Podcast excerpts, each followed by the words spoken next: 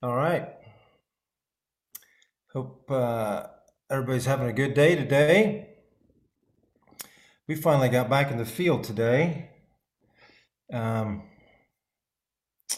it's great. Uh, it's great to get back in, but boy, you got to be patient because um, you've got to wait till the ground conditions are fit, and and they they might appear to be fit on top, but um, they're not underneath. So um, anyway, hope everybody's having a great day. Uh, let, let's get some questions rolling here. I'm just going to start talking until a question comes in, but uh, I figured we might want to do this one now because uh, you know what? I'm going to stop. I'm going to ask myself the same question that I ask everyone else who's on here. What is on Rick's mind today? And I'm going to tell you what, what's on my mind today. I was thinking about this most of the day. We live in such a great country. We, we have our freedom. We can just about do whatever we want. And I'm thinking about the poor folks in Ukraine who've just had their country just absolutely decimated uh, with Russian troops, tanks, missiles, bombs, whatever, bullets, whatever.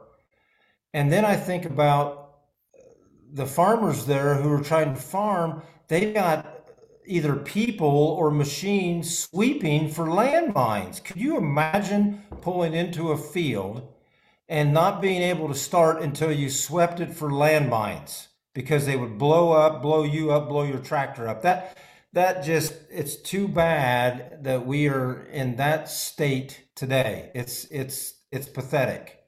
And I feel so sorry for the Ukrainian people please keep your heads up. I know you are. Stay strong. Um, and I was thinking about you a lot of the day today. So go, go blue and yellow. Um, any, uh, yeah, here was a question from Instagram. Any special modifications to the drill? Tips for drilling into heavy residue? That's a great question. Let's just start right there. Um, when you have heavy residue, we no longer use uh, no-till coulters. Uh, we just use a double disc opener, but it is uh, a, a serrated blade from Prescription Tillage Technology. That is a company in Iowa. And they, in my opinion, have the best double disc opener blade on the market. Um, it will cut through anything and it, it does not hairpin so it will not take the residue into the seed slot with it. The other thing I like about um, the STP blade, that's what they call STP, um, is is that it does not create what you would think of as a true V slot in an OEM blade. It's more of a rounded bottom, more of a U slot. So you're not pinching that sidewall down in hard right there where that seat is. And then the third thing I like about the double disc openers from Prescription Tillage Technology is the fact that they are serrated. So not only do they cut good, but they also crumble down the sidewall as it's rolling back up. So if you were to stop your planter and get out and look, uh, for the most part, you will have about three quarters of the seed covered before the closing wheel even gets there. So that's how we handle uh, heavy residue. Now, if you're if you're on here tonight, I hope you are. Please please uh, type back in another uh, another response here. My question is, how are you terminating your cover crops? Are you mechanically terminating, or are you using some chemistry? So hopefully that individual uh, can respond back and let let us know. Uh, because if you have very, very heavy residue uh, and you're trying to mechanically terminate with, a, say, a roller crimper, you're probably going to want, and depending on what this residue is, you're going to, if it's like hairy vetch and clover, you're probably going to want to um, roll twice. So, um, if it's a flail chopper you're going to use, you probably can get by one time. If it's cereal rye, uh, you plant into it and uh, roll. We're going to roll later when it's at anthesis. So uh, maybe the individual, I don't see a response yet. Um, but uh, but yeah, if you've got any questions, please please fire away. I I, I know Loran Loran's on from Iowa.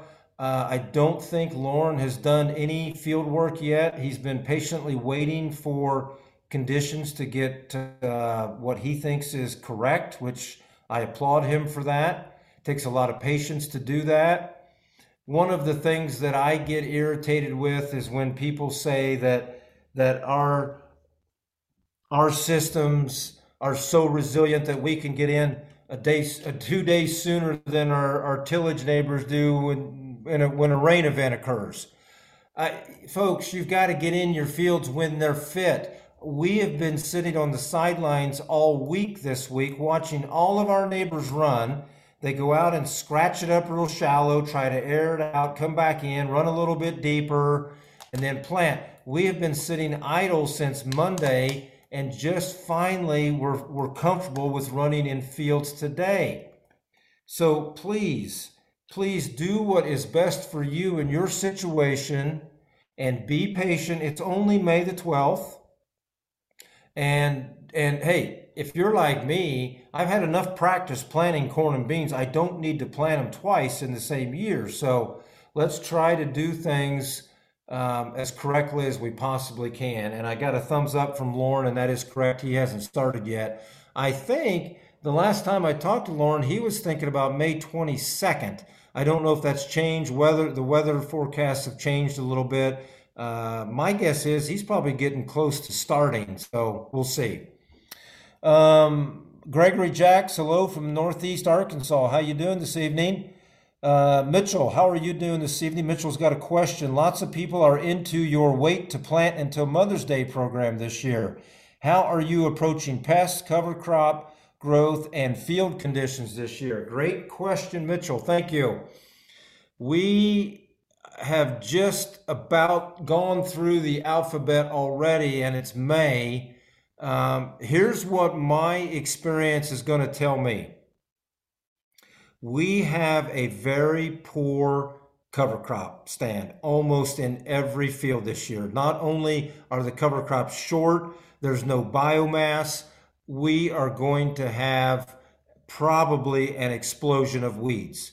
Uh, as most of you know, we no longer use chemistry and we rely solely on that, that biomass from the cover crop to be our weed suppression, and we're not going to have that this year, folks. So here's what we're doing. We are going ahead. Now, again, when your field conditions are right, we are going ahead and we are planting our beans now. If we are planting with the corn planter, we're on 20 inch row spacing where we've moved our population up from 140,000 uh, seeds per acre in the past we're now at 155,000 this year because we need the density. And we are also going out and we are scouting fields and the fields that have the poorest standing cereal rye, we are drilling those beans now, seven and a half inch spacing. We are trying to put on about 235 to 250,000 seeds per acre. So again, we're trying to get that density up. So let me stress here that we are not waiting on boot stage this year.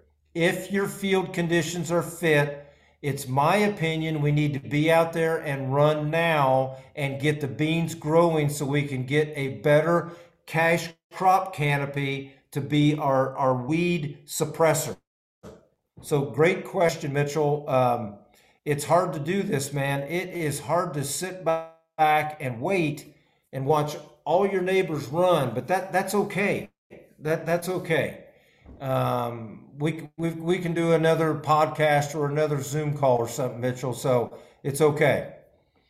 Um, Kevin Neiman, do you have any trouble with down pressure with the STP blades? They say they take more. Okay, that's that's another good question.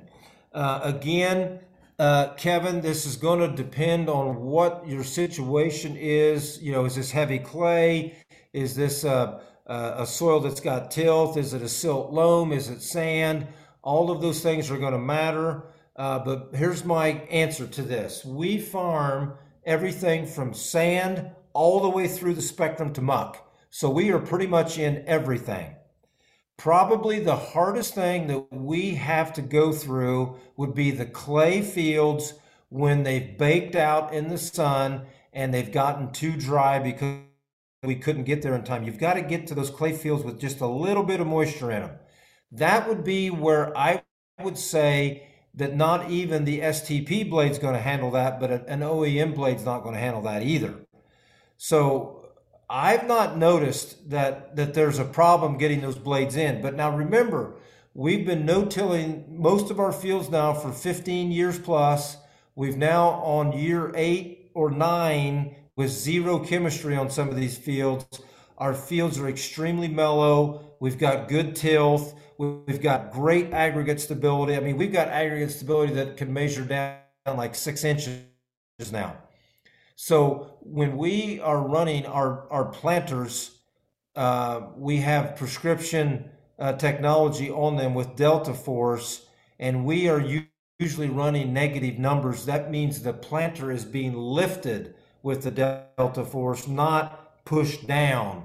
So um, I just need more, a little bit more description there, if you could, about what is that situation that, that you're trying to maybe put that STP blade into. Um, I would say that a lot of folks that are heading down the regenerative road, following the six principles or the let's say the five principles of soil health, are starting to build tilth and probably do not worry about trying to get those blades in uh, compacted soil because they're trying to be good stewards to the land and only be on those fields when they're fit. I know that's hard to do. Hopefully, I answered your question. Um, Jim, uh, I, I, I, maybe Jim Mosley. I'm sorry, I don't know why, but my chat only gives me like four letters of a person's name. So I'm going to go with Jim Mosley. I'm not sure, but it's Jim M. How are you doing with the David Johnson compost extractor? Oh, uh, guys, I've been wanting to do this for years, and I finally got kicked in the butt by my son-in-law Eric, who said, "Come on, let's go. We got to get this done. Let's go. Okay, let's do it." Well, we built this reactor about a month ago, and I'm telling you what, this is the way to go. This is the thing to do, guys we we uh, I do, we didn't get a thermometer ordered in time, Jim, but we got it just the other day. So I don't know where we maxed out on temp, but right now we're sitting at 80 degrees and we're falling. So we've got the earthworms have been ordered. They will be here tomorrow, and then we will incorporate uh, the earthworms right on top of this this reactor, and then they'll just they'll just bury themselves right in. I hope we have uh, material in a year from now but there there is so much activity going on across the countryside. I mean, I every time I turn on uh, social media, I see somebody showing off their extractor or showing off their re, their reactors or or brewing their tea. I mean, this is awesome stuff.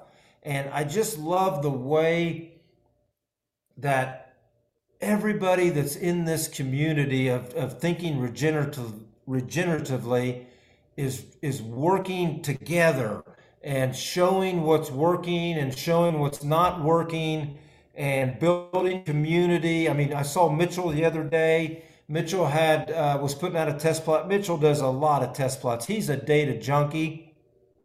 But the one test plot I saw him doing was with a product from uh, from a friend of his, uh, Dakota, uh, it was a Dakota Bio, I think it's called, and Mitchell's testing some of their product. That's exactly what needs to happen here. So once once Mitchell goes through, sets these test plots up, I'm sure he will freely share that information later this fall uh, when the combines have rolled to see, uh, you know, what what worked and what didn't work. And and Mitchell's also got a, a a, a huge amount of people on on ground doing scouting, so they're probably going to be looking at emergence scores and and and soil health uh, scores and tissue scores and all these things associated with each of those products. So it'll be a great cross section of information. Look forward to seeing seeing more of that. Um, Loran Loran came in and said they take more because they're usually a thicker blade than OEM. Okay, I agree with that, Loran. The STP blades are probably, if they do need that, um, is probably going to be because of that thickness, and you you are correct. But my guess is Rich Christie over there is trying to build a blade that will last a few thousand acres. So he's probably a, you're right, a, probably a hair thicker than OEM. And then the other thing too, and and Loran, if you would come back in um, uh, with a response to this, please.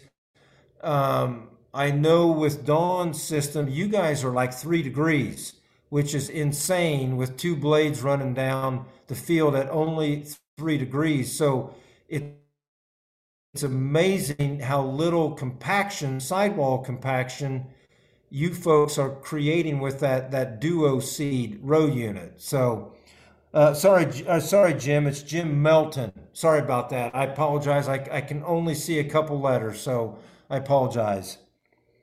Um, let's see. What else do we have here? Keep the questions coming in. Keep them coming, guys. This is what I want to do. Just have have as much conversation as we can. Um, let's go corn. Um, again, it's going to be hard this year. Uh, we did a pea trial of a cold tolerant pea and it didn't work. And it's not the pea's fault. Uh, we had the wrong kind of winter. We can tell now it's not the pea's fault.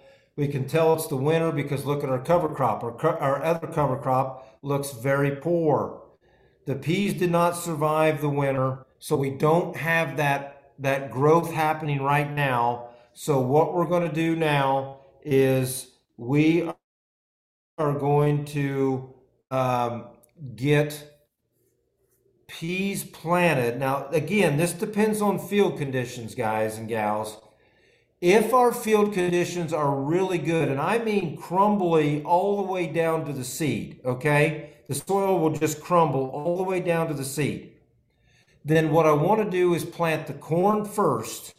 And we're going to come two days later with the drill, and we're going to drill 120 pounds to the acre of peas.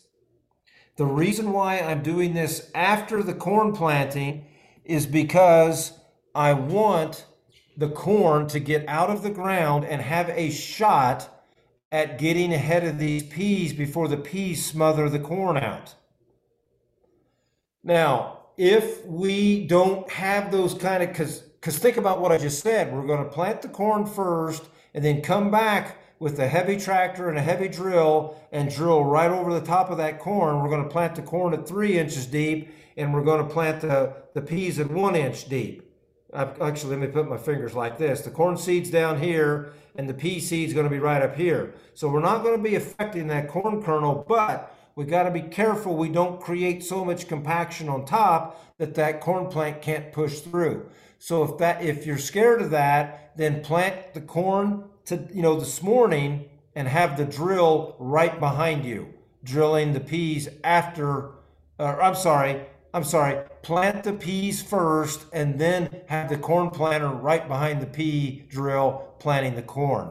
If you're concerned about compaction, which we should be.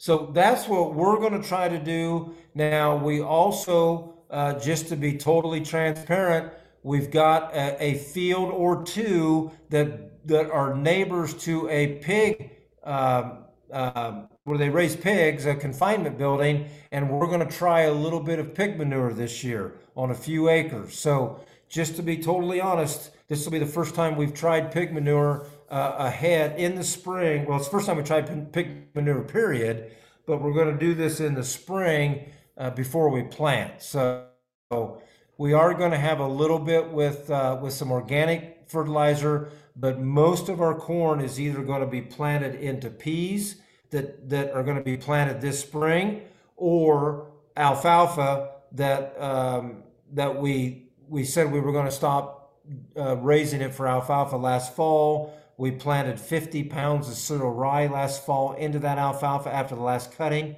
and those fields are actually already planted.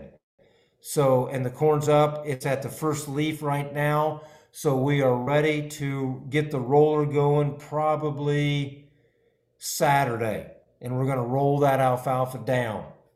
So that's kind of where we are currently.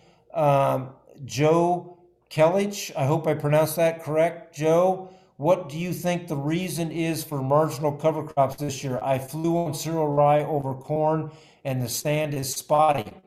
Nice in some areas and non existent in others. I'm in central Indiana. I think, and, and please, people chime in. Loran or whoever's on, Mitchell, if you got an opinion, bring it on. I think that we were too cold and too wet at the wrong time, and we didn't have enough snow cover. I know we had a lot of snow this this winter, but there was a stretch there in late winter where the snow was gone and we got saturated with water and then it got really cold. And our spring stayed awfully cold and awfully wet and these cover crops I think basically ran out of oxygen. So I think that's I think it's a combination of a lot of things here. Uh, and if you go out and look in our fields and you look at the lower ground where water may have stood a day longer than on the high ground, you can see it. The, the cereal rye is eight inches tall, move over to the higher ground, and it's 18 inches tall. So uh, I think is uh, there's a lot of explanations, uh, and we have to learn how to deal with this because if we're going to continue down this road of you know, counting on these cover crops and their biomass to suppress weeds, and we get uh, a year like this, we have to be able to move into action here and have another plan. So, this is going to be difficult for us. I'll be brutally honest with you. We're going to have a lot of weeds. I'm sure our weed zapper is going to be running nonstop. Um, I see broad. I mean, we usually don't have broadleaf weeds. I, I usually brag about it in the spring. I'm seeing a lot of broadleaf weeds this year because we do not have the density of biomass. By now, we are usually pushing eight or nine thousand pounds. I'll bet we don't have two thousand pounds. So I hope I answered your question. Let's see. Um, Loran is saying winter kill. Same, probably the same explanation I gave. He's seen winter kill. So, you know, if you're not organic yet, uh, my advice here's my advice. If you're not organic and you're not headed down transitioning yet, do not do it this year for many reasons. And here's a couple.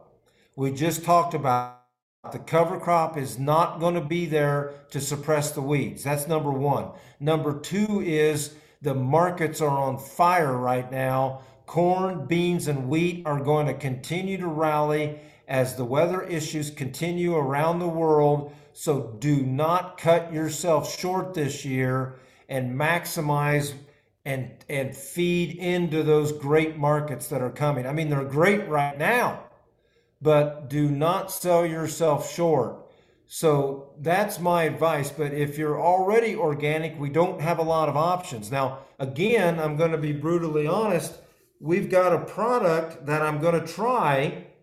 It's called Home Plate, and this is a this is a product that I believe is citric acid. So it's it's natural within nature. It's not like um, oh, the one that they, they outlawed last year that had actually had some Roundup in it. That's why it works so good. I can't think what it's called now. Slayer, maybe. It's not like that. But this is a product called Home Plate. It's OMRI approved. And what this does, it's not systemic. So it's only going to, and it's, it's not systemic and it's non selective. So it's going to kill everything that it touches above the ground it's going to turn it brown, but then it's going to regrow and it's going to keep coming later. So what we're going to try this on is we've got a field that has Canada thistle that's getting terrible. It's it's beyond what I can watch look at any longer. So we're going to get this home plate. We're going to spray it on this field. I think what we're going to do, and this is going to be a cornfield. So we're going to go in and uh, again, the peas didn't survive, so we're going to probably again it depends on the, the ground conditions when we get there. But whatever peas first plant corn plant corn peas second whatever whatever it is figure it out. And then we're going to wait three or four days and then we're going to come in and spray the home plate. And so here's my, my hope i've never done this before i don't know what this i don't know how many days it takes i know nothing about this i'm going to guess it's going to be fairly quick because the way it was explained to me, the home plate puts a coating over the plant and then it shuts down photosynthesis. So the plant is going to die fairly quickly, I think. So if we could, well, die is not the right word. It's going to brown off fairly quickly. So here's the logic in this. If we can wait long enough and not hurt that corn and and I hope this will take 10 days to, to melt down. The corn comes up through it. We hopefully can get the canopy as that weed is regrowing and then we can shut off the sunlight and and wipe it out. That's what I'm hoping happens. So we've got a lot of tests going on and um, I'm you know I just I don't like using these products even when they're OMRI approved but I've been very stubborn over the years, and I think we I have to stop being so stubborn. I mean, I've had several conversations with John Kempf that that young man is an absolute genius, and I am convinced that there is a place for biologicals in all of our systems after having several conversations with John. So we are going to try some biologicals this year you know, I don't know about this home plate. I've not talked to anybody about this. I've talked to Kelly Cheesewright, and Kelly and I are the only two that have talked about this, and neither one of us have any experience on it, and neither one of us understand what it's going to what it's going to do or could do to our biology. So we're going to test this on one field. I don't think it's going to be a deal breaker here. Um, you know, we've got a, a, a fairly I mean, none of this is going to hit the soil. If it's either weeds growing or it's an absolute mulch out there, two or three inches thick of all of the dead past year's cover crop, cash crop, all of those things. I mean, excuse me. I mean, if you want to follow one of those principles of, of armoring the soil, we are doing that here. We are armoring the soil to the point that our soils are not drying out. We have literally have fields right now, guys, that we could go out and dig down through this mulch and scoop up absolute mud and make a mud ball and throw it on the ground and it's not going to fall apart. And and all of our neighbors' fields now, uh, the dust is flying so hard you can't even see their equipment anymore. That's what we have accomplished it's almost too much because we can't get our fields to air out and dry out. But it's okay because believe me, when we get into August and that mat is still there, we're going to be happy that that we have plenty of moisture in the in that profile. Um, Joel, let's see here. Well, yeah, Joel, do you do you have drain tile installed on your wet fields? Great question. Yes, we do. Um, again, I wish we hadn't have done some of the things we did, Joel, uh, six, seven, eight years ago, uh, maybe even yeah, up to ten now. We pattern tiled several fields. We were we were making good money on the farm. This is when we were. Uh, this is when we were. You know, reducing the, the chemistry, reducing the fertility. I think we were down to 25% maybe 10 years ago. And, and we were still using a little bit of chemistry to terminate these cover crops. And we were making the biggest ROIs the farm has ever seen. So we took that extra money and poured it back into the farm. And what I wish we hadn't have done, because now that I'm where we are today, and you see the aggregate stability and you see the infiltration rates we've got, we are infiltrating water at about 20 inches an hour. You don't need pattern tile now. Now you need tile just in certain select areas that need drained. And if you are going to do tile, you could probably get by with 100 foot centers, not 40 or 30. I mean, we put in three inch tile on 40 foot centers. That's, that's, uh, oh, it's a huge amount of money. But now that we've got our soil health chugging along and we've got all of these things working for us, um, my answer to you is yes, we have tile. I wish we would have put in 100 foot centers and maybe only pattern tiled in the absolute low spots on the farm. So think about that, save yourself some money. Uh, but yes, I think it's I think it's helpful in this system. I think we have to have some drainage uh, to get get to the point to where we can farm in the month of May. Now, if we wanted to not put tile in and just be accept and be okay that you're probably going to plant in the last week of May and the rest of June, so be it. Then you probably don't need much tile. And again, it's all about context. Where are you? What's your soil type? Uh, how much rain do you get in a year? I mean, all of these things make make a difference. So, um, no, that's my take on tile. Uh, Loran here. Thing the thing that I did split it in three passes, ten gallon at a time versus thirty gallon one pass. Loran, is that the home plate you're talking about there? So uh, ten gallons of total material. Yes, that's the home plate. So if you look at their label, it's kind of a funky label. It's bait you put on the amount of their product based on the amount of gallons of water you're going to apply. So and and based on height of the weed. So they have a category I think of 3 to 6% solution.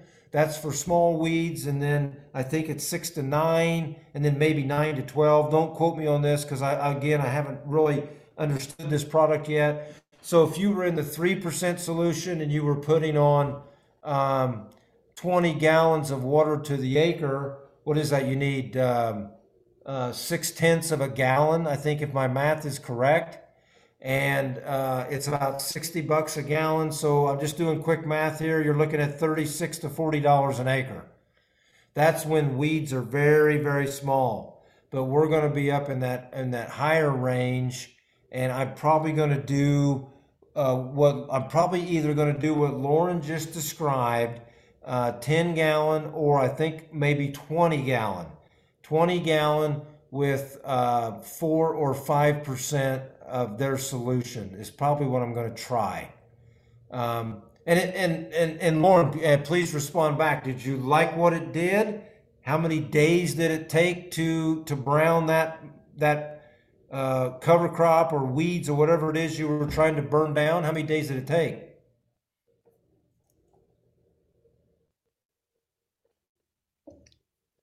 Well, while we're waiting Loran, oh, Loran texted me one week. One week, okay. Yeah. One week after after application, and he said instant burn.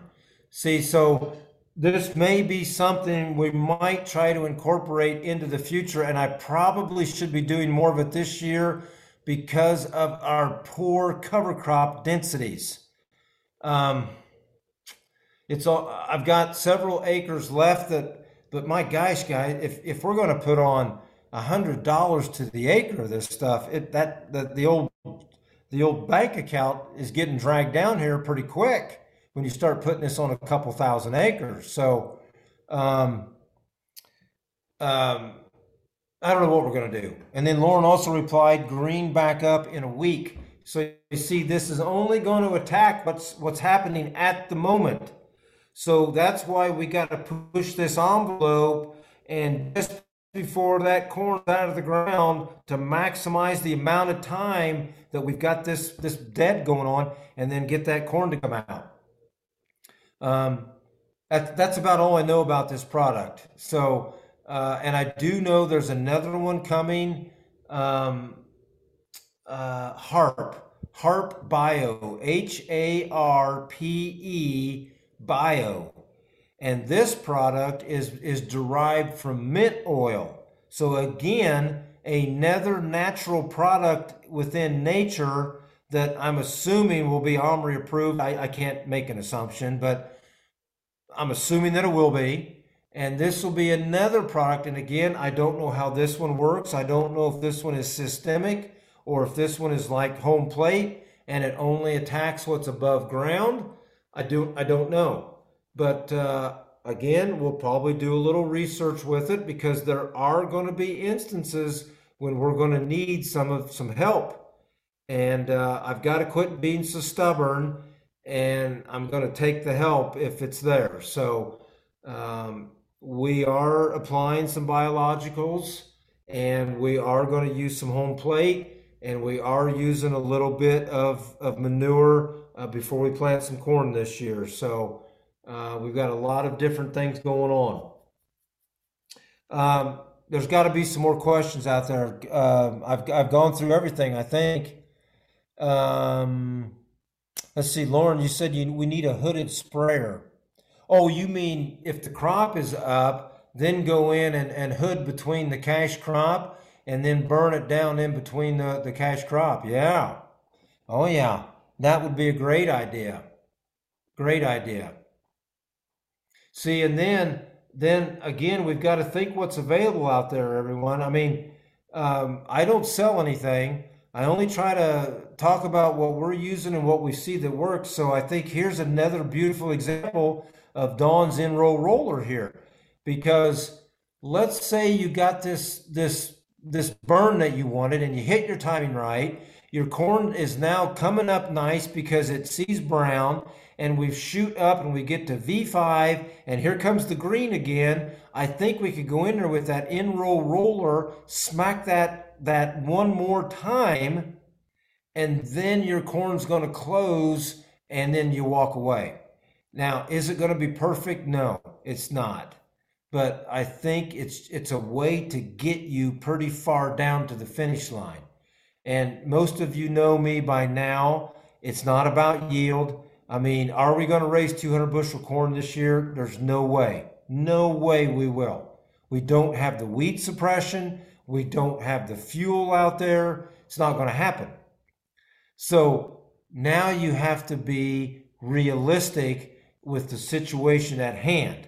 I am going to be realistic and be happy and tickled to death if we get 140 bushel corn and 45 bushel beans. That will be a huge victory if we can get to those two numbers. So keep that in mind because, you know, there's so much negativity going on.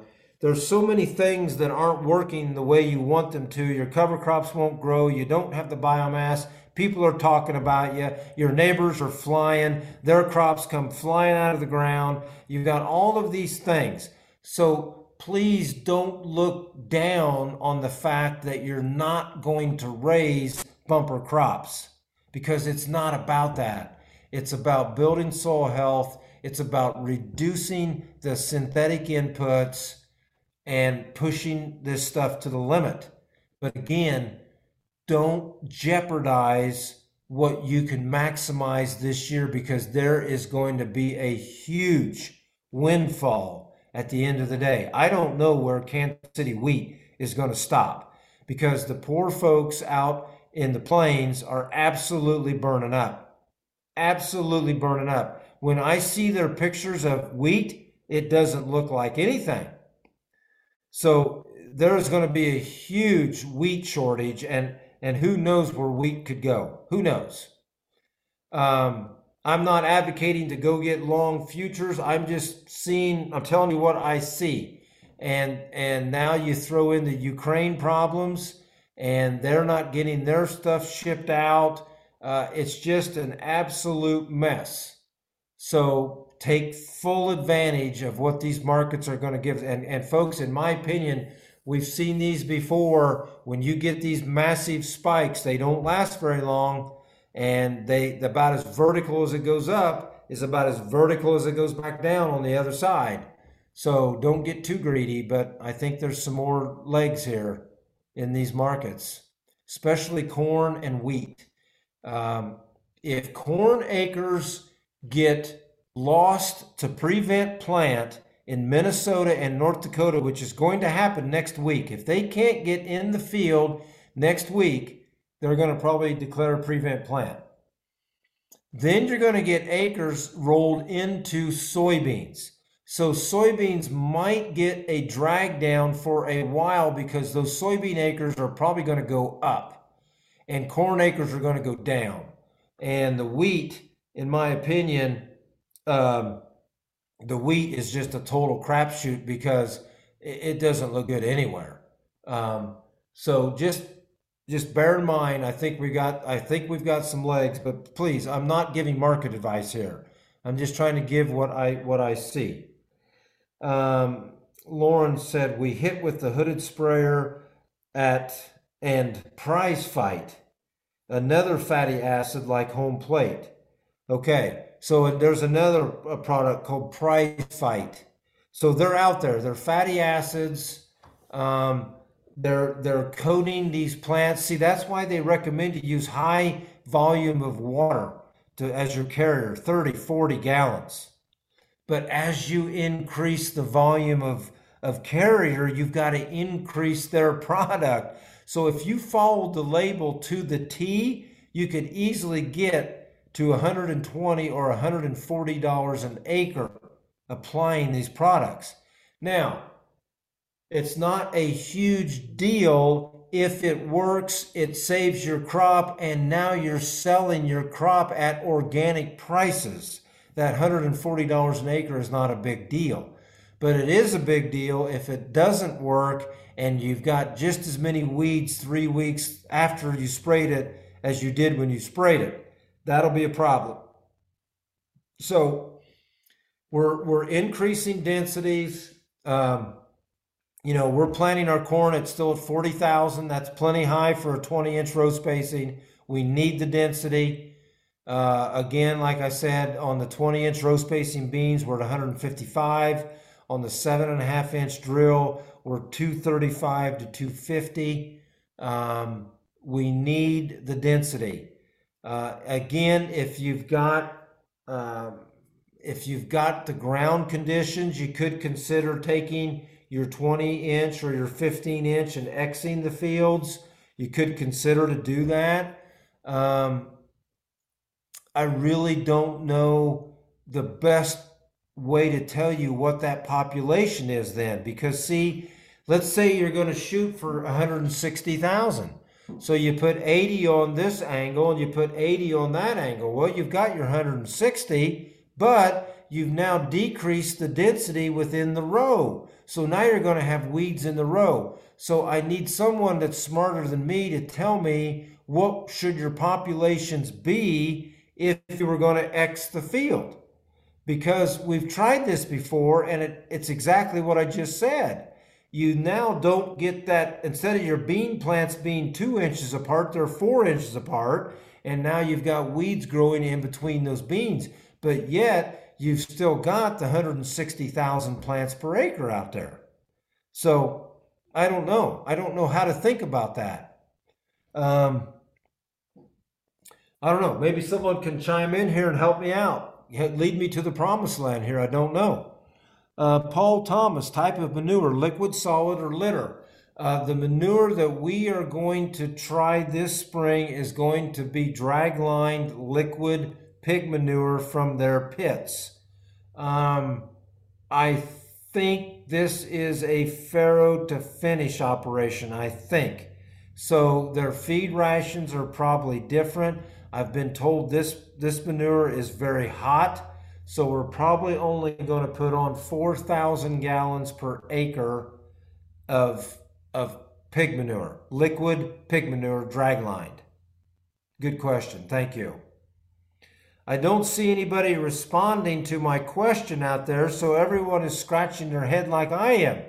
I think what I here's what I'm going to do. If we would do this again with the 20 inch row planters, I think I would move up to 110,000, which is almost 140 that we've been doing, and then X this way to 110 and X this way to 110.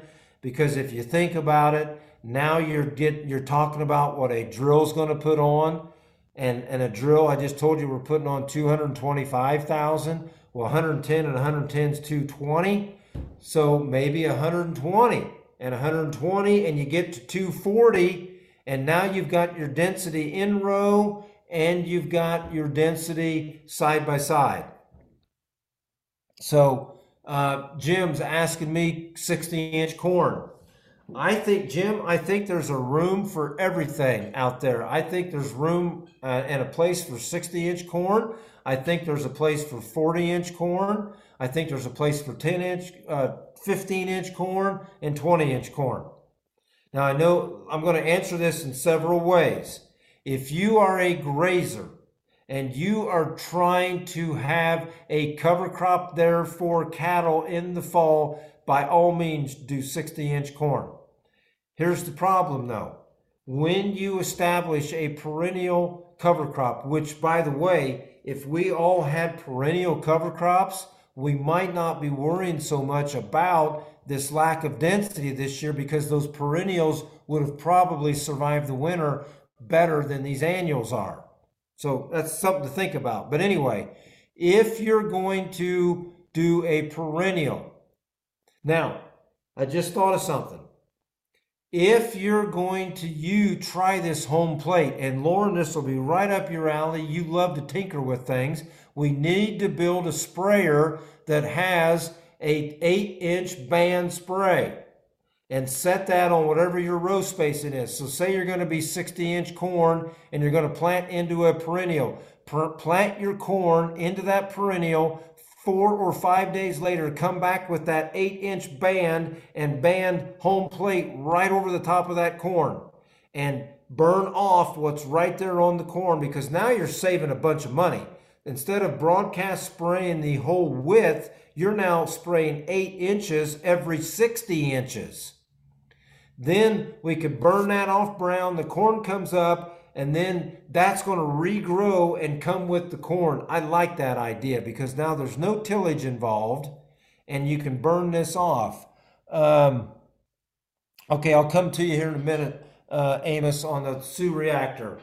Um, I like that idea. So that's one way I'm going to answer your question. Another way would be to strip till through this perennial, which I don't like this because you're doing tillage and it doesn't work because about 10 days after you strip till that, it just grows right back in where you were and you can hardly tell you where you were. And uh, this is if you're not going to chemically terminate. Okay? Um, I know Loran is playing with 60 inch corn in Iowa, and I think that's even organic and they are taking a a tractor mower and they are mowing up those corn rows to help you know make that mat that mat and that mulch and the thatch and get that that breaking down process happening to release those nutrients from that cover crop they planted. Plus it's building that armor on the soil for weed suppression. And now he's raising organic corn with zero synthetic inputs and it's 60 inches. And I believe, correct me if I'm wrong here, Loran, I believe you're also grazing sheep up those 60 inch rows when the corn gets to a certain height. So, folks, there are so many cool things we can do, and that that is so different than the norm out there. So, yes, um, Jim, I do like 60 corn, 60 inch corn in certain situations. We're on 20 inch row spacing with our with our corn planters. So I think a 40 inch would work because you just turn every other row off and we can do 40 inch corn. But again, I don't I'm not to that point yet. We've got an in row roller from Dawn that'll go up to 20 inch rows I like the density. I want to stay there for now. But uh, yes, I think you could experiment with anything. You know, I've told I've told vegetable folks that do 120 inch corn and grow vegetables in between the corn rows. You know, um, uh, there's just all kinds of things we could do. All kinds of things. Um, There we go. Loran just typed up going to 120 inch this year, some with pins, some free range.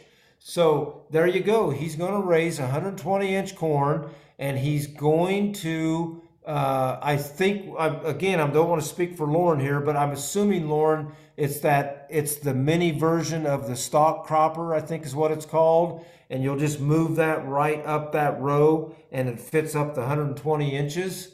I love I love the idea. I love all that. And the sheep out there grazing. Uh, sheep eat low. So if you turn the sheep out, I'm going to guess when corn's probably V7, V8, V9, they're not going to hurt your corn. They're going to go low and eat eat what's there. Um, yep, Lord, that's a Bob Recker special. So, yep, Bob, that's what Bob is all about, doing that kind of stuff. So, um, great question. Let's see here. I got to get back to Amos. Amos Graber. Uh, Amos, I'll bet you're down at, um, um, oh, I just forgot the town, Southern Indiana. I just forgot the town. Odon, Odon, Indiana. Could you elaborate on why you are using a Johnson Su bioreactor versus other methods or styles of compost? Uh, Amos, I just, I just, that's where I started. I wanted to use a, a reactor that I had read about and I was familiar with. And it's also a, a product that I'm, I'm confident that I can get approved with our um, uh, organic certifier. And I'm sure there's other things we can do. And again, Amos, this basically falls into the category of I'm not an expert in grazing and I'm not an expert in composting, so I don't have enough education on how to truly compost. I know you got to get to a certain temperature and it's got to do certain things. I don't know how to do all that. So that's why I went with the Su reactor. We've got one built right now, but the goal is by the by the end of summer we will have 10 or 12 of these reactors going because we will need that much product that we extract to cover the farm. We're going, and this, these, this is my intention. Um, and again, this is a, a, this is a living, breathing idea that changes all the time. But I, I think what we want to do is we want to in furrow this product. It's going to come out of the Su reactor and with the Keeton Firmer on the planter, and we want to foliar feed um, the cover crop and the cash crop. So let's say we had a, a cereal crop that came off in July. We planted a summer mix out there and it's uh, it's now 10 14 inches tall and i want to go out with our sprayer and spray this this um, tea or whatever you want to call it uh, extract whatever and spray it right over the top of these cover crops growing to maybe help strengthen them that they can now survive this winter better. I mean, there's something we're not doing right here because these cover crops, uh, a lot of these cover crops that we are seeing here this spring that, that don't look very good had a lot of time to grow last fall and get get a foothold and survive this winter and they didn't do it. So um, there's something here we're, we're missing. I, I don't know. But but Amos, I'm not against any of those other things out there. That's just the one that I started with. That, that's all there is to it. Um, let's see here. Todd or Joel. Twin row significantly better than single row on wide spacing 40 plus inches. Okay, can you elaborate a little bit more on that, Joel? What do you is it eight inches apart? Is that what your twin row is? And and are you on I know you said 40 plus, but tell us what you've done. Is it 60s? And are they eight inches, 10 inches? What, what's your split there? If you would please reply back. Uh, Loran said veggies failed last year, but we'll do more. Look, we'll do more. Looks very promising. Um, help me out, Loran. What are you referring to? Veggies failed what on the bioreactor?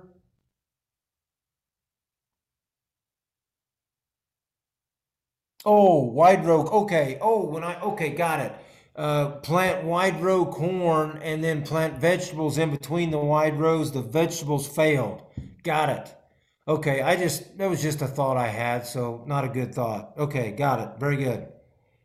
Um, but anyway, on Joel's idea there, we need a little more info there, Joel. What's your what's your twin row spacing and what is your population? I'll bet it's going to be high. I'll bet he's at 60,000. I hope he comes back. Any other thoughts out there? Any anything else? What else are you seeing that you don't you're not liking the looks of? You've never seen it before. Um, you know, something something out there. All right, here we go. Joel's replying back. We've tried single row 60 inch corn, but the corn plants are so stacked in together at 28,000 seeds per acre. I wondered if you had any experience planting twin rows to help plant spacing to maximize corn bushels. I have not. I've not done that. Loran, would you please respond? What do you plant your 60 inch corn at? What is your uh, population? Twin row in organic will not work. That's what Loran is replying back. Okay. How about on a single row, Loran? What is your population on that 60 inch corn?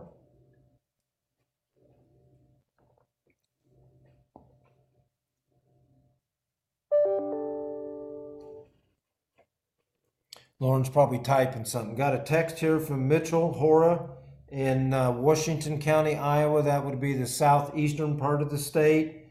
Uh, Mitchell says uh, Elbon rye is headed out. Beans are up and rolling. Beautiful. Oh, look at that. Beautiful. That's awesome. I'll bet. I'll bet that's. I'll bet Mitchell's got a huge smile on his face. That is awesome. Uh, Loran replied back, maintain population, we've been to the extreme. So I think what Loran is saying, um, whatever your pop would be on probably 30 inch corn is probably where you're going to be on that 60 inch corn. I would think you'd want it, you know, 30 to 34,000 is would be my opinion. And then Loran is also, like I said, replied, twin row in organic will not work. So again, de- de- depends on on what you're trying to accomplish here. And Loran just replied back 35,000 to 90,000. So 90,000 in a 60 inch row spacing. That is density, folks. So that is pushing the envelope. And again, remember everything we've talked about here tonight that these things that we've not done before on our farm, please do them on very small acres. Don't think you're just you just listen to all this chatter going on here tonight and you're going to go out and hey, you know what? I'm going to go plant 60 a 1000 acres of 60 inch corn tomorrow and we're going to do it at 80,000. Please don't do that. Just try it on a few acres and see how you get along because remember one of the most important principles is context so, where are you in the world and what can your situation withstand? So, please remember all that. Uh, Loran also replied back, This is crazy. Okay, so remember, Loran is played around with populations from 35 to 90,000 in 60 inch corn, and he's telling me now that the yield was within three bushel plus or minus all the way across that test plot. That is crazy. So now what you do is you run some kind of a, of a return on your investment. You're probably losing money at 90,000 just based on the sheer cost of planting that many seeds per acre out there. So you probably got to sit down and do a little math and decide where is that nice happy medium at. Sounds to me like just guessing here, probably 45 to 50,000 and and let's see what happens. I need to try that. I need to plant some a couple. I need to plant a round of of 60 inch corn and a round of 40 inch corn and just see what happens. Last year we did 10 inch corn and it didn't work very good because I didn't have my brain hooked on and I did the same mistake that I talked about on the soybeans earlier. I took our population that we were planning on 20s and cut it in half. So we planted a pass at 20,000, turned around, set over 10 inches with RTK, and planted the second pass at 20,000 to make the 40,000. Well, we didn't have enough density in the row. So the weeds were actually worse in row than they were on the 20 inch corn. So I totally messed that up. So again, if you're going to do that, I think what I might do is just keep it at, at 40. Just plant 40 down, shift over 10 inches, and plant 40 back. We need to try that again and see what happens because the density of that of that corn crop will kill your cover crop. It will kill it. It kills our alfalfa. If we can get that that cash crop canopy and that density, we can terminate alfalfa. So it's very powerful. Um, okay, Loran's got a little bit more here. Biggest thing in wide row corn is slow the planter down. Everything is amplified. Uh, 45,000 was high. Okay, so just slow down and take your time because you got a lot of seed coming out. Um, and, and you got a lot, a little bit of room to stuff all that seed in there. Um, that's, that's great. Great conversation. Anybody else got any, any other questions? We've gone about an hour now. Um, I wanted to do this one again with, with me on here because this is what I wanted. I wanted I want people to share what they're seeing out there. Now Mitchell texted me a couple of nice pictures. I mean, man, his rye looks nice. Um, I'm assuming, hey Mitchell, if you're still on, um, those beans are about that he showed. I'd say they're about two inches tall. When are you going to terminate that that rye, Mitchell? Is it going to be about three or four weeks from now? Is that what you're thinking?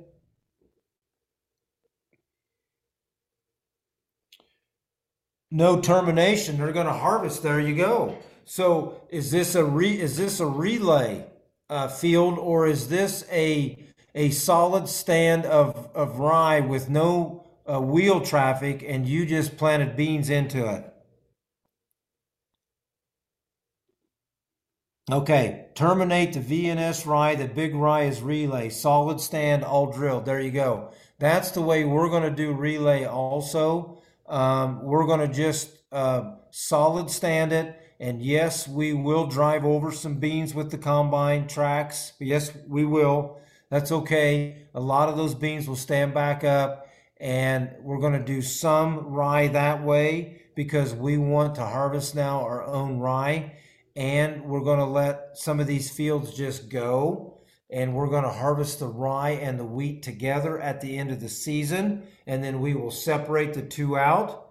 Now, I know that sounds crazy, and, and a lot of people are going to say, man, what kind of quality of rye are you going to have if you let it stand from July all the way to, to October? But as long as that head does not touch the ground, for the most part, the quality of that rye will stay pretty intact. Now, if you're going to harvest this to grow for yourself, you need to do your due diligence and you need to take some um, some samples and see what your germ tests are. You know, pull out a hundred seeds, put them on a, a wet paper towel, and see how many sprout. And do your you know how to do it. Do your math and see what your germ is. And if it's good enough, then put it in the bin and keep it. Um, so there's so many things. I mean, Loran and does the relay where he has traffic for his wheels. So he's planting two or three rows of rye in the fall, leaving a gap for the beans in the spring, and then another two or three rows of rye, and so on and so on. There's many ways to, to skin the cat. And um, I, I love this idea. And we're going to try, we've not tried this type of relay yet here. I'm going to try it this fall We've got a drill that we can block off certain rows, and that's what we're going to do. And we're going to try to do some relay next spring. So I'm, I'm looking forward to it. At least the relay, the way Loran and, and Jason Mauck, and there's a lot of people that do this, and, and Mitchell, there's a lot of people that do it this way, and, and we're going to try some. Um, let's see here. Amos, I, I apologize. I, I thought you may have been from Indiana, but I think you just told me you are from southern Iowa, half hour south of Mitchell Hora. This is our first year trying compost extract, trying to get it organic approved, but it's a slow process. Working well through planter, but just starting. Okay, so um, are you using a reactor and do you have an extractor? Is that what you're doing? Could you please uh, respond? And then what else do we have here? Kevin Neiman, does anyone know if sorghum is a host uh, for corn rootworm? I, I don't think that it is, but I'm not sure on that. I've never had um, I've never had uh, issues with uh, corn rootworm, but we have eliminated uh, seed treatments, insecticides, uh, fungicides, all these things we've eliminated many, many years ago. So I feel like we got pretty good balance with the predator to prey, and that's why we can keep a lot of those those things at bay. But I, don't think it would promote uh, corn rootworm, but I could be speaking uh, incorrectly there. Let's see what Loran. Yeah, Loran. Loran just sent me a picture of his rye, and folks, I mean I have to take my fingers and what, blow it up as big as I can to see the rye. That's how poor of a start Loran has um, for his rye, and he's probably I'm going to just I'm just throwing out a number here. He's probably two and a half hours north of Mitchell, and Mitchell's rye looks awesome. So you just you just don't know. You just don't know what's going to happen. So you, you've got to be able to roll and be flexible with Mother Nature.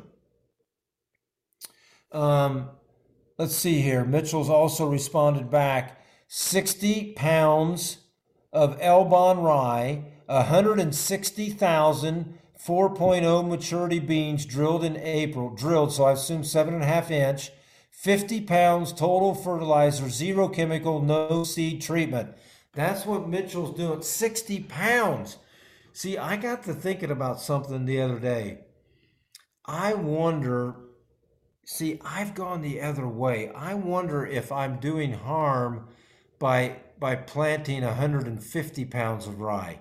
I wonder if we should back off and get back to 80 pounds of rye and we might have more success in the spring then.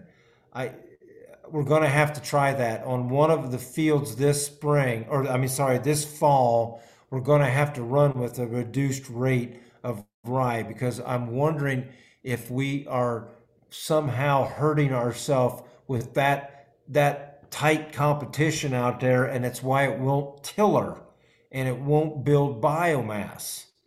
So something to think about. Something to think. And see right there, Mitchell's only using 60 pounds of rye. So it's something to think about. Um, okay, Amos. Here's Amos, uh, southern southern Iowa, just south of Mitchell.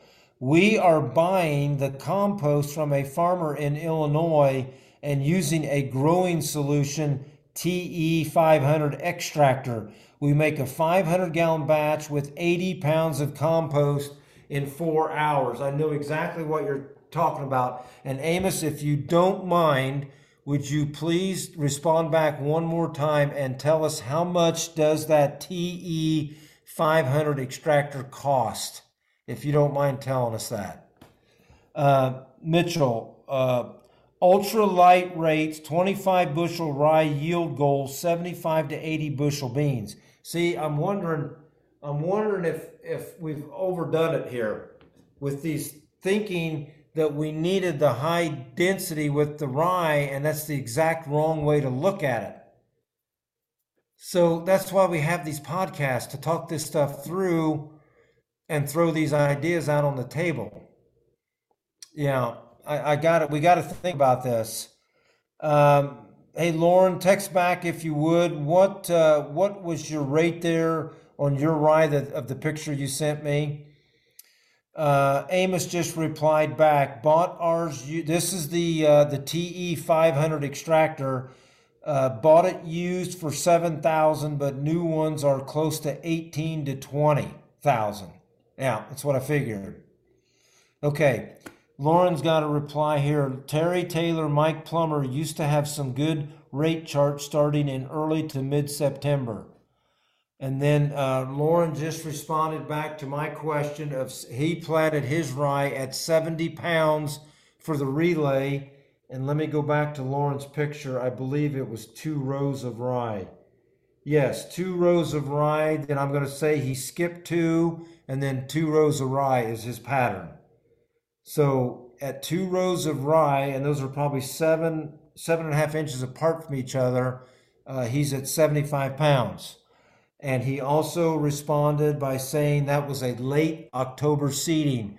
So that's part of the problem, and he knows that. Uh, planting dates in the fall are hugely critical. I don't, I don't think hugely is a word, but I'm going to use it. Hugely critical to the success of your biomass for next spring.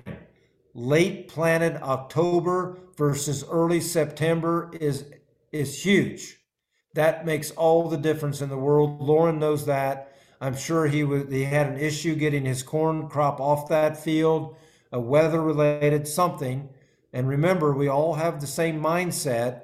Do we sacrifice yield to maintain soil health? Yes, we do it every single day. So it doesn't matter what Loran's reason was. He had a reason why he didn't get planted till late October. It happens, and that's that's the way it is. So uh, we deal with it, we roll with it, and uh, and away we go. Um, I'm not sure what you're trying to tell me there. I think we actually saw cold uh, I M B I B E rye cold cold imbibe. I don't know what that is. Loran, help me out.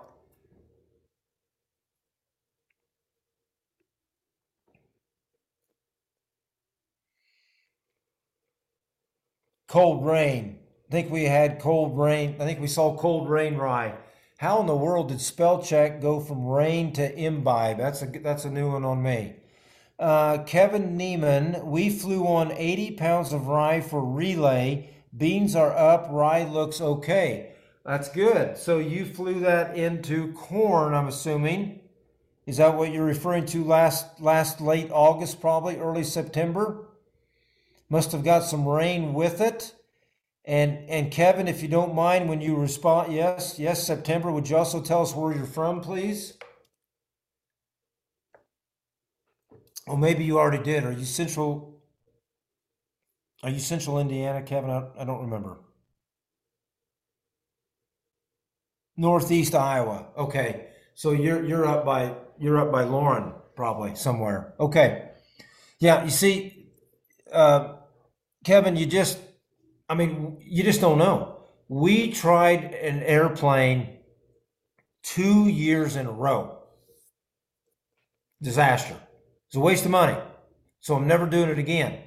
But I think what might work if you have the ability or you have a neighbor or someone in the area, I think these high boys that can go through this tall corn now and they put on these uh, uh, cover crop packages on them. So they're basically just, it's a Valmar bar just blowing down and hitting the deflector plate and they are blowing that cover crop down through that corn crop canopy and hitting the ground, now you might have something that's going to work now.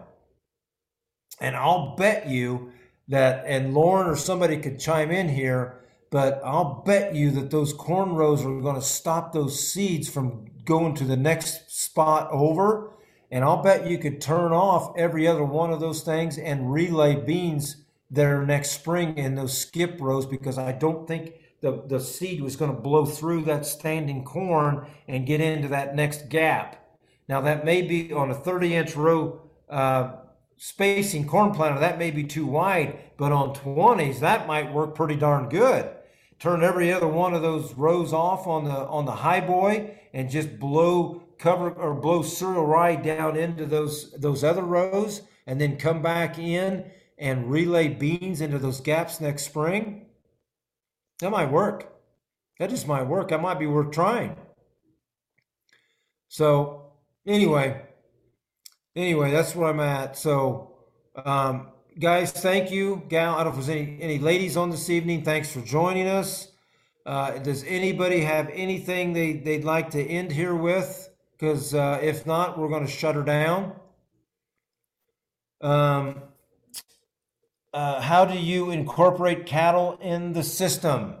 Okay, I, I am not a grazing expert, but what we try to do with the cattle, um, we've built some fence, we've got water. If we don't have a well on the farm, we've got a truck that we haul water to the cattle.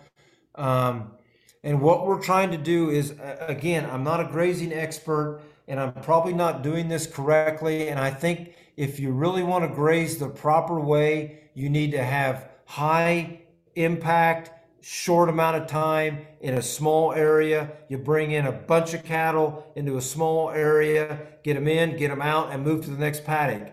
I think that is the best way to do it. I don't have time to do that. I do not want to move cattle two or three times a day. So when we build a paddock, we try to build it that will hold big enough to hold them for six or seven days. Now we still follow the rules of grazing. So if they've gotten to where they've taken 50% of that paddock out and it's only four days in, you got to move them. Even though you wanted to wait seven, if it happened at four, you've got to move them. So we do. Now the problem with the with doing multiple day paddocks though is this. You have to move the water with them. So when you move that water with them, they're going to collect around the water and they're going to destroy that part of the field where that water is. So you're going to, and they're going to cut a trail through this paddock to walk to and from the water. So now you've got a huge compaction area, two of them. You've got this trail through the through the paddock, and you've got the compaction around the water.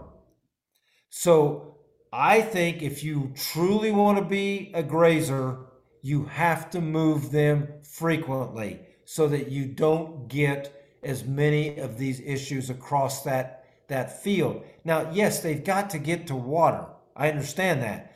But if you are moving them every two or three hours, you maybe don't need water in every single paddock because depending on the temperature, if it's 75 degrees out, they probably can go that two hours in that one paddock and then move them to the next one and then set the water up.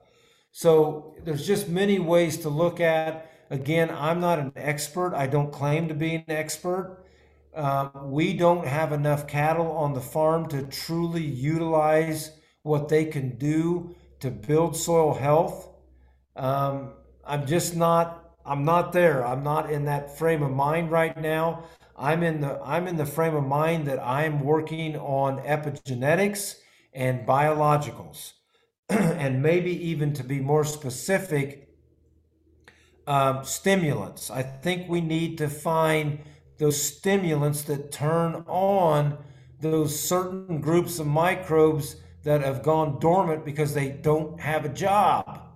And if we can figure those out, I think we can take our system to the next level. And then the epigenetics is is just you know you look that up. Look, it's it basically what it is. It's letting the trait adapt to your system with zero um, um, altering to the DNA sequence.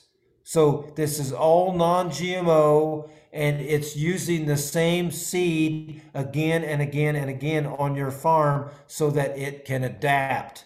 Now you can do this with cereal rye because it's not patented, but you can't do this with soybeans if they are under patent.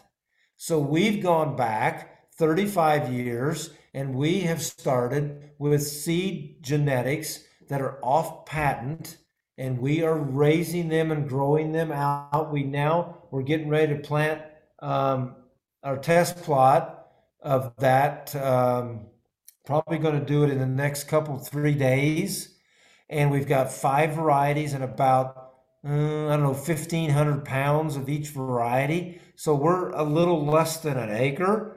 So um, you know, I hope to have um, uh, what 50 60 units of, of each of these five and that that ought to plant uh, three, three or four hundred acres next spring of seed we don't have to buy. And, and I want to go slow and see if this seed is what we want though. And uh, again, I went back 35 years and started this project and we've got the same thing going on with corn. And I've got a, um, I've got a wacky idea on the corn and I'll lay it on you in just a moment here. Uh, Hendri, uh, I'm sorry, I can't get your whole name. It's H E N D R I. That's all I can see. So I'm going to go with Hendrik. Do you only graze summer cover crops, and how does it fit in your three pass system? Yeah, we the three pass system.